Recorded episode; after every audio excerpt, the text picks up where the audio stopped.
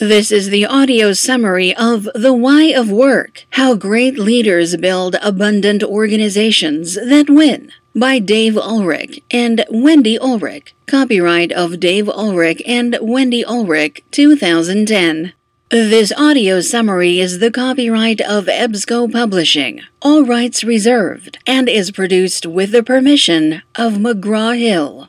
Dave Ulrich is a management consultant and professor of business at the University of Michigan's Ross School of Business. He has written more than 20 books that address management and human resources issues. He serves on the Board of Trustees for Southern Virginia University and is a fellow of the National Academy of Human Resources. Wendy Ulrich has been a practicing psychologist for more than 20 years. She is the author of two books on personal change. The couple makes their home in Utah. The Why of Work How Great Leaders Build Abundant Organizations That Win. In The Why of Work, Dave and Wendy Ulrich contend that organizations that have found ways to engage their employees are rare in American industry. Most fail to transmit positive attitudes and define the organization's principles to employees, answering the question of why their work has meaning. According to the authors, as employees find meaning, they contribute to the broadest purposes for which the organizations exist. When employees are engaged in their work, when they understand and embrace the purpose and goal of their organization, they tend to work harder, make fewer mistakes, and are more supportive of the missions of their companies. Companies that are able to engage their employees are often far more successful than those driven entirely by the goal of making a profit. These companies deliver not only value to the employees, but value to customers, investors, and their communities. Making an abundant organization. To create meaning in the lives of workers, leaders must strive to establish abundant organizations, which the authors define as work settings that do not limit themselves to narrow agendas, but are instead willing to make themselves valuable parts of their workers' lives, making use of employees' creativity, hope, resilience, resourcefulness, and leadership. The authors cite statistics that indicate abundant organizations are far more successful than companies where employee motivation centers on their paychecks. One study, published in the Gallup Management Journal, found that just 29% of workers are actively engaged in their jobs, while 54% are not engaged and 17% are actively disengaged. These numbers indicate that more than half of American workers are simply showing up for work with no further interest in making their companies successful, while an additional 17% are actually harming their organizations just by being there. Another study asked 19,000 U.S. workers why they have left their jobs and found the main reason was not the pursuit of better pay or opportunities elsewhere, but the belief by workers that their former employers did not respect them or recognize their contributions. According to the authors, when only fear of unemployment keeps employees on the job, they are probably not giving their best. It is the job of an organization's leaders to provide meaning to workers, a function that not many executives care to embrace. The authors suggest that too many executives are driven by the goals of making a profit and achieving personal advancement than in engaging employees in ways other than promising them paychecks. What many leaders fail to recognize is that employees who view their jobs as having meaning are more engaged, which helps a company grow and prosper. To help executives create abundant organizations, the authors pose seven key questions that executives need to answer if they expect to bring meaning to the lives of their workers. Number one, what am I known for? To answer this question, leaders need to shape an organization wide identity so that employees can understand the principles on which the organization is based. To create that identity, the organization must first recognize its signature strengths, the traits and values most central to the company's purpose. Some companies have done a very good job of recognizing their signature strengths and have incorporated them into their corporate cultures. The athletic shoemaker Nike, for example, has created its corporate symbol, the swoosh, to reflect its signature strength of an active, on the go organization. Walmart's signature strength is its commitment to low prices, which is why all Walmart advertising includes the slogan, Always Low Prices. These commitments to identify go beyond printed words or symbols. At Nike headquarters, employees can find gyms, exercise equipment, and running tracks, and they are encouraged to make use of these facilities. At Walmart, executive retreats are held at modestly priced hotels to reflect the company's commitment to keeping costs low. Good companies know their signature strengths and their capabilities to align their services and their management practices with them, write the authors. The first step in creating an organization's identity is to help employees recognize their own personal strengths and weaknesses. Self evaluation tests, such as those developed by the Values in Action Institute or the Gallup Organization, can be useful. The authors also suggest companies develop their own evaluation tests tailored to the individual characteristics and needs of their organizations. Questions posed on the test could ask employees to describe how they spend their workdays, which issues take up most of their time, and what issues about the workplace trouble them the most, particularly those that dominate their thoughts outside work. Next, leaders need to define their organization's strengths, what the organization is known for, what it does best, and how well the organization is structured to produce results. Outside consultants can be brought in to perform capability audits, or executives can do these assessments on their own. To help leaders perform self assessments, the authors have provided a chart with a list of principles and capabilities, such as making important changes happen fast, or innovate and create new ways to do things, and challenge executives to apply those standards to their own companies. Now that the strengths of the employees and the organizations have been identified, leaders must find ways to apply the strengths of individuals to places that will best serve the organization. This step is usually accomplished during the hiring and training phases of employment. As an example, the authors point to the success the U.S. military has enjoyed in taking raw recruits, finding their strengths, and employing them in roles that make them into highly effective soldiers. According to the authors, people find a sense of meaning, even abundance, when they are in an organization where they fit and feel value for doing exactly what they do well. Number two, where am I going?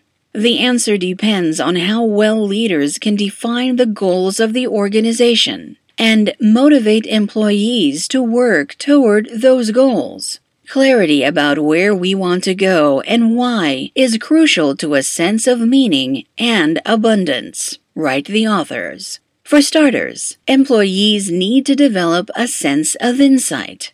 Leaders should be able to identify workers with low insight. These are the employees who have little passion for their jobs as they labor to stay under the radar. On the other hand, Employees who possess insight are always bringing new ideas to their work. They relish opportunities to solve problems and are not hesitant to say, Let's stop and think so that we can learn. The challenge for an organization's leaders is to recognize workers with insight and ensure those workers are rewarded.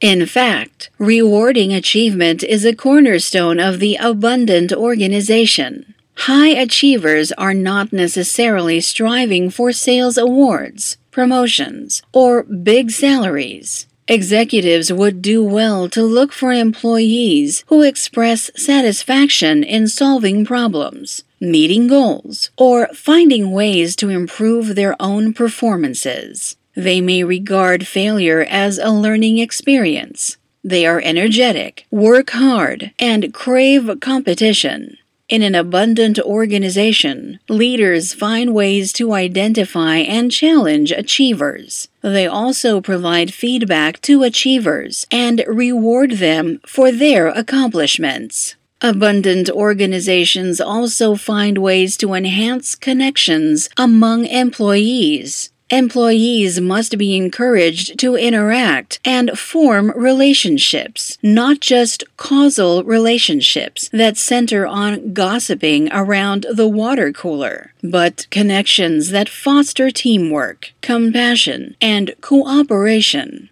Employees need to listen to one another, be honest with one another, show empathy, and be willing to serve one another's needs the final step toward defining the organization's goals and motivating employees is the empowerment of the workers. This does not necessarily mean providing power to certain employees or giving them authority over others. The authors suggest people motivated by holding authority often gravitate to management jobs anyway. Rather, Employees motivated by empowerment can often visualize the greater good. They recognize how their work fits into the goals of the organization and the role the organization serves in society as a whole. By connecting with fellow workers, these employees are able to transmit those goals to others in the organization.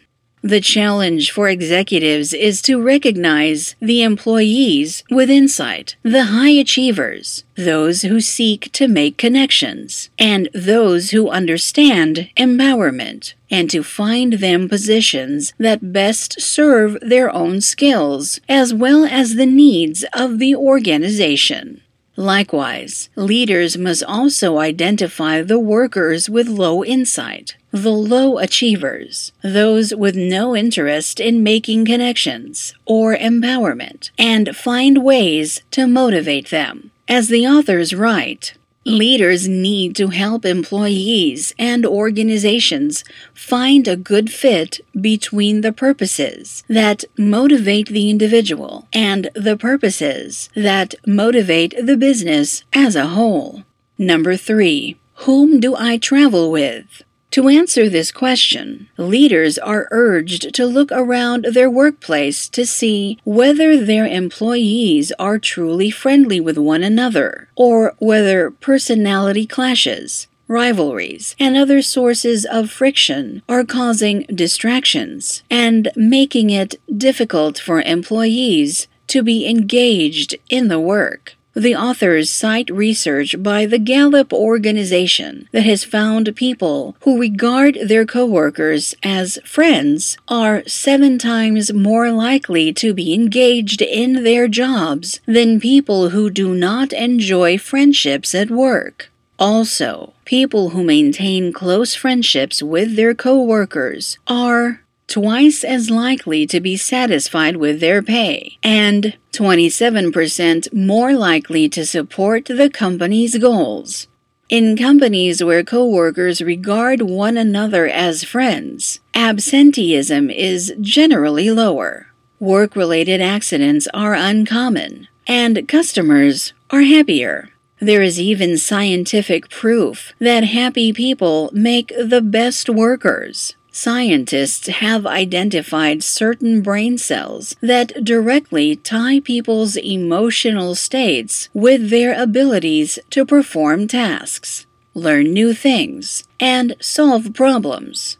Executives can enhance these relationships. The authors cite the case of a company where morale was low and absenteeism high. Other problems, such as work related accidents and low customer satisfaction, also plagued the organization. The company's managers realized their problem could be found in the workplace. Nobody seemed to get along, so they started sponsoring social events and outings, picnics, bowling nights, and similar get togethers designed to encourage workers to share time outside the workplace. A year later, absenteeism rates had dropped, while sales and customer satisfaction were markedly improved. The plant simply became a more pleasant place to be, write the authors. Leaders would do well to maintain composure, friendly attitudes, and good spirits because their own emotions can often influence the atmospheres of their workplaces. According to the authors, when the boss is grumpy, everyone else tends to be grumpy as well. Fuming and moodiness from a leader may get more work done, but it will probably not be better work. Leaders should play other roles as well when they see friction, they can step in and mediate disputes. They can also become good listeners and demonstrate caring. When the situation warrants, they should be prepared to offer sincere apologies. They should encourage employees to communicate, taking the lead by engaging workers in conversation as often as they can. Leaders should be careful, though, not to dominate the conversations, using them as excuses to pontificate.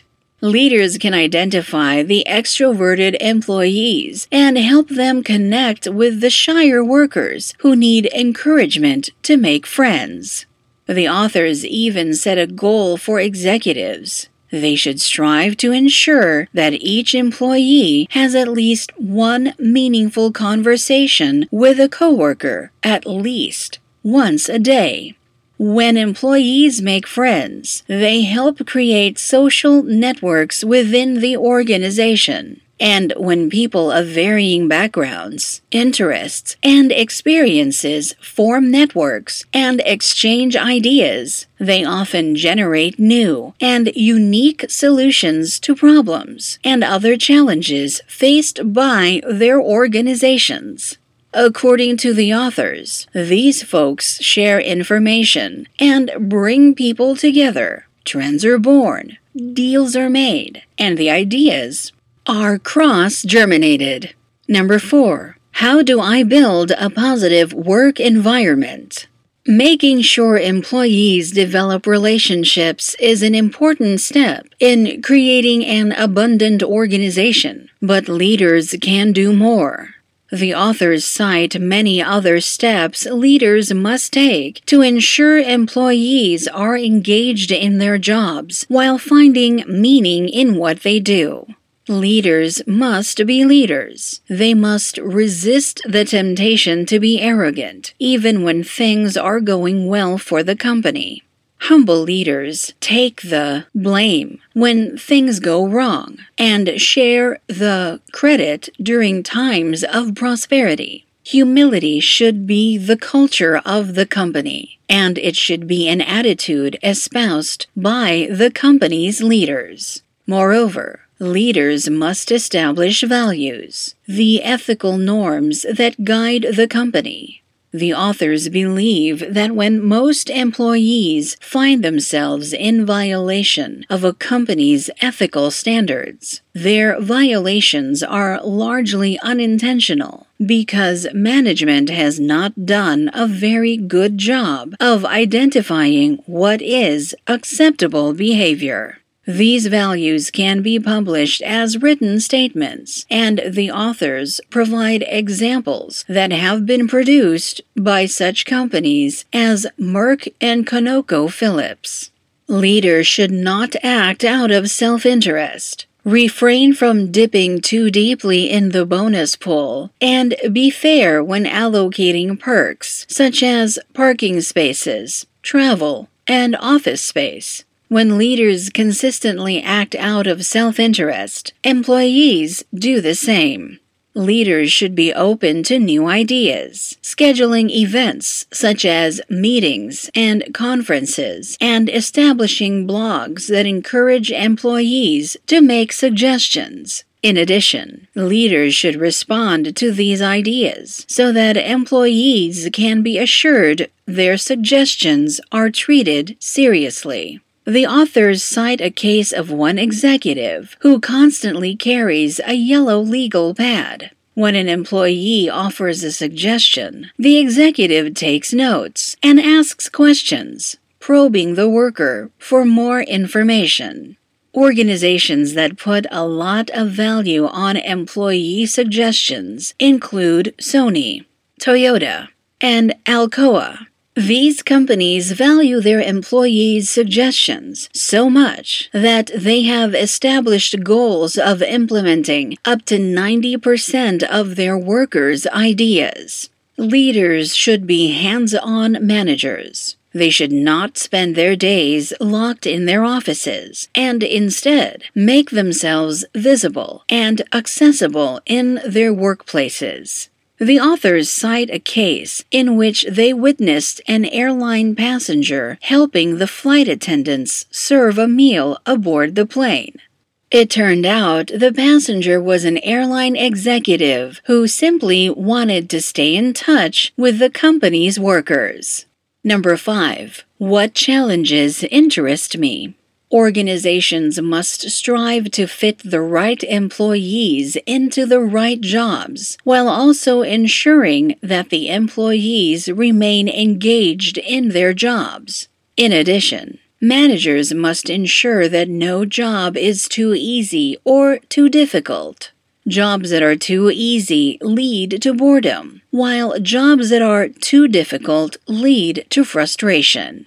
If employees are bored or frustrated, chances are they will lose interest in their work and the company's mission, and many may choose to leave.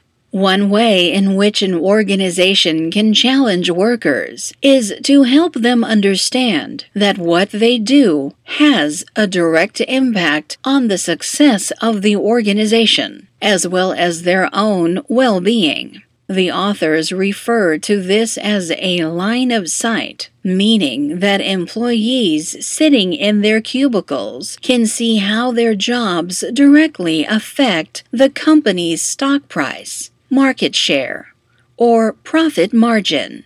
Customer service representatives, for example, should be able to see how their work enhances relationships with clients, who in turn will use the company's services more often, which will fatten the bottom line, which will enhance market share, which will result in earnings growth, which will spark a rise in share price, which will enhance the value of the employee's stock options. Leaders must also strive to learn what energizes employees to do their work, which parts of their particular jobs they find most rewarding. In the case of sales representatives, are they more energized by closing difficult sales or by generating big numbers by making a lot of easy sales? Are computer programmers more energized by solving complex technical problems or by developing useful applications? Giving workers chances to grow in their jobs can also enhance their productivity. While it is true that many employees are satisfied to remain in the same jobs for their entire careers, they prize stability and are well aware of their own limitations. Others do seek promotions or simply the inner feelings of accomplishment that go along with doing good and valued work. Leaders would do well to routinely interview the employees, asking them to talk about their jobs and what keeps them passionate about their work. Leaders should also be prepared to challenge these employees and give them tasks that are outside their comfort zones to see how they react. If they thrive, the leaders may have learned something about the workers that they didn't know before, and it is likely these newfound talents can be put to use. Number 6. How do I respond to disposability and change? How well organizations and employees accept and adapt to change is always a major challenge faced by leaders. In many cases, even the hint of change in an organization can lead to feelings of fear and withdrawal, which are hardly emotions that enhance employee engagement. Learning through failure is acceptable Employees should be encouraged to go beyond their comfort zones. According to the authors, employees who do not experience some degree of failure are probably not pushing themselves hard enough or growing in their jobs. Moreover, employees should expect to feel disappointment when they fail. If they do not, it is a sure sign that they do not consider their work important and are not engaged by their work. Setbacks become opportunities to grow rather than reasons to give up, write the authors. Leaders can prepare their employees for change by encouraging what the authors call learning agility the desire to learn new ways to do things, which in turn creates an atmosphere within the organization that welcomes change. In most organizations, change occurs because the old ways of doing things have become outmoded. When employees are prepared to learn new ways, change is much easier for them to accept. Change is also easier to accept when it occurs because of efforts that grow from within the organization. It is the employees who have prompted the change. As such, organizations should be willing to experiment. The authors cite the case of Google, an organization that actively encourages employees to experiment. At Google, the company has embraced the philosophy that ideas can be proposed by anyone and that all ideas must be shared.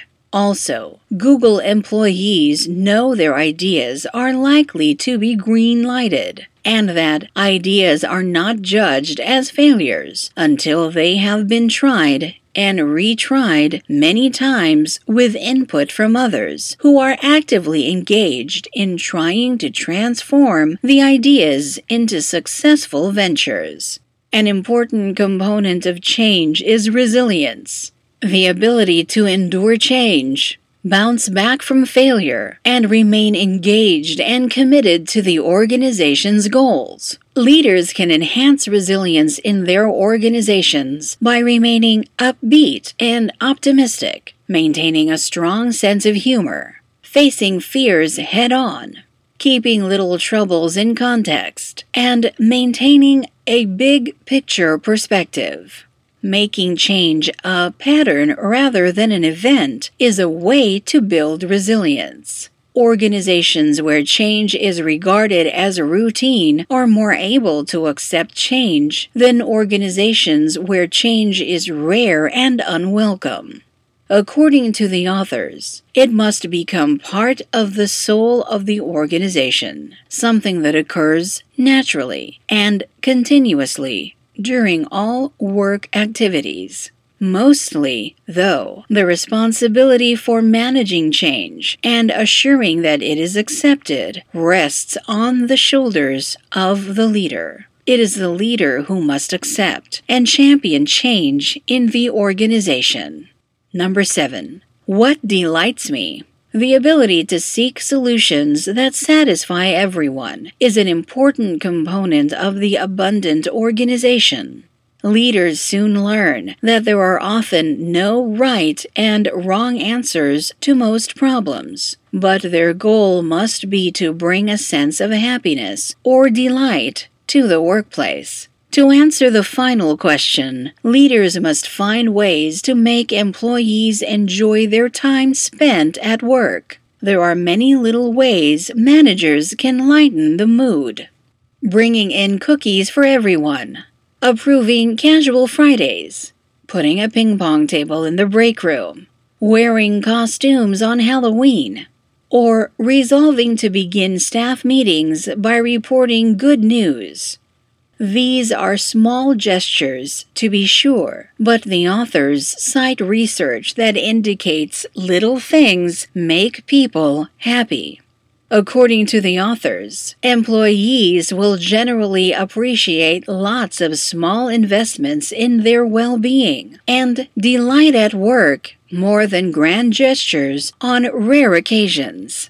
Certainly, managers can make this job easy on themselves by simply asking the workers what would make them happy. The authors insist that a happy workplace is a creative workplace and that few positive ideas surface in an atmosphere of anxiety. Of course, there is a danger in overdoing playfulness. Some organizations, such as law firms, must convey a high degree of professionalism and decorum to their clients. It is the responsibility of the leaders to decide the degree of playfulness for their organizations. The authors suggest executives, with the help of the employees, find the best fit for their companies. Abundant organizations should be able to find a middle ground where employees can be both playful and productive. Leaders should know that there is hard research that shows when employees are happy, customers are often happy as well. The authors cite research reporting that a 10 point increase in employee engagement translates into a 4 point increase in customer satisfaction.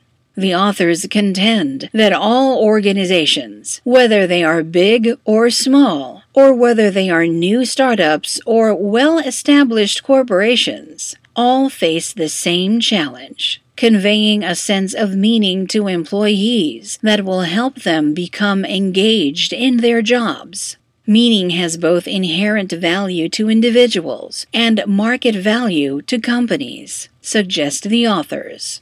Employees are an organization's most valuable asset. By providing workers with a sense of meaning, leaders will be amazed at how well they can harness their employees' energy and unleash their talents.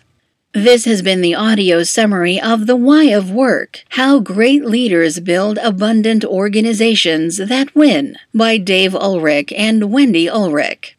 To get more business book summaries by EBSCO Publishing, please go to www.businessbookreview.com. Thank you.